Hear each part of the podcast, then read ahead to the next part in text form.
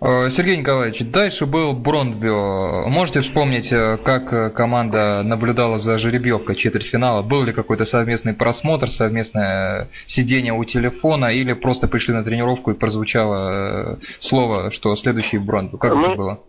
Мы сидели, не помню, у Мячикова на сборе, и как раз в этот момент, ну, перед игрой чемпионата СССР, и перед игрой это, э, ну вот, э, сидели э, на карантине, и там услышали, была жеребьевка, показывали по телевизору, и мы вот смотрели, и вот то, что Брамбил попалось. О чем говорило это название команды? Какие возникали ассоциации? Бронбю? Что это такое было? Ну, Бомби тогда в то время не так э, было известно этот клуб.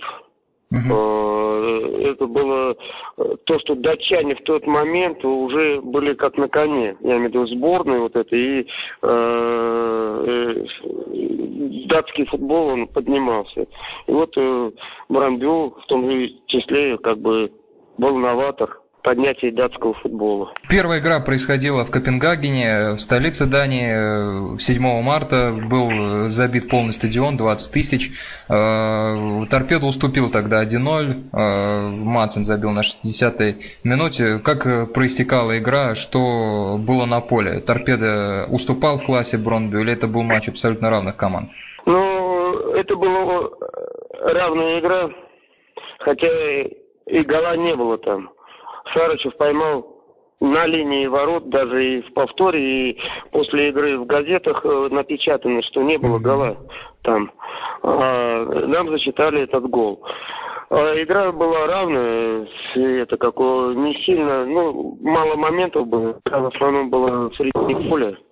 А, мы они не уступали, и мы не уступали. Даже в конце при счете 1-0, когда это, ну, там в конце два момента да, с подачи угловых, и Полукаров бы попади в ворота там рядом со штангой, то бы сыграли бы в ничью там. А так э, я считаю, что э, ну, эта игра равная, даже, ну, мне кажется, даже с нашим немножко-немножко преимуществом. А гола не было. Насколько в этих встречах э, Сергей Николаевич не хватило Юрия Тишкова, который э, получил травму и не принимал участие в этих играх? Очень сильно сказалось, потому что не, вот именно по этой игре не хватало скоростного, скоростного игрока впереди, который мог бы э, убежать там.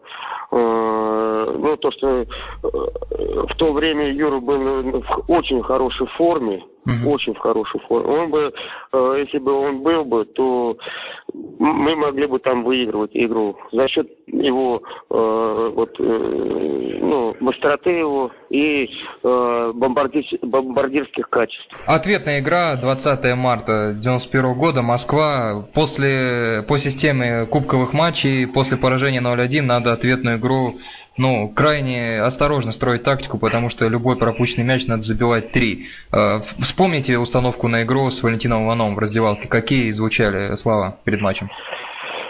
Перед матчем звучали э, внимательно в обороне. И, ребята, надо выигрывать, надо проходить, выходить в полуфинал. Так что э, в обороне внимательно, внимательно, внимательно. А впереди я уверен, что мы забьем. Вот его слова. И, говорит, поменьше потерь, поменьше потерь в середине поля. Сергей Николаевич, Олег Шеренбеков забил на 88-й минуте. А, когда шла где-то 85-я, 84-я минута, был ли навал, было ли ощущение, что сейчас э, забьете датчанам, или гол стал такой супер приятной неожиданностью, которую вырвали в самой концовке? Что последние 10 минут происходило в игре? Такого навала сильно не было. Э, но да, мы старались быстрее мяч доставлять э, в переднюю линию, и мы полностью оккупировали э, их половину поля и как бы зажали их в штрафной площади. И ну, вот этот вот гол красавец, который потом признали гол месяца Олега, шикарный. Ну, старались ну как, еще забить, ну не получилось. Серия пенальти, серия пенальти. Э, можете вспомнить тот момент, когда взяли мяч в центре и пошли бить э, впоследствии ставшему легендой мирового футбола Петру Шмейхелю. Что у вас происходило в голове? Шмейхель, да? Да, заложили ли угол, куда Да, будете бить? Ну, во-первых, э, это сразу Валентин Казмич, Иванов, он сразу так, а Гашков идет первый бить. Э, Потому что я был пенальтистом в торпедо, э, как бы, ну, должен первый. Ну, подошел, думаю, это, буду смотреть по вратарю.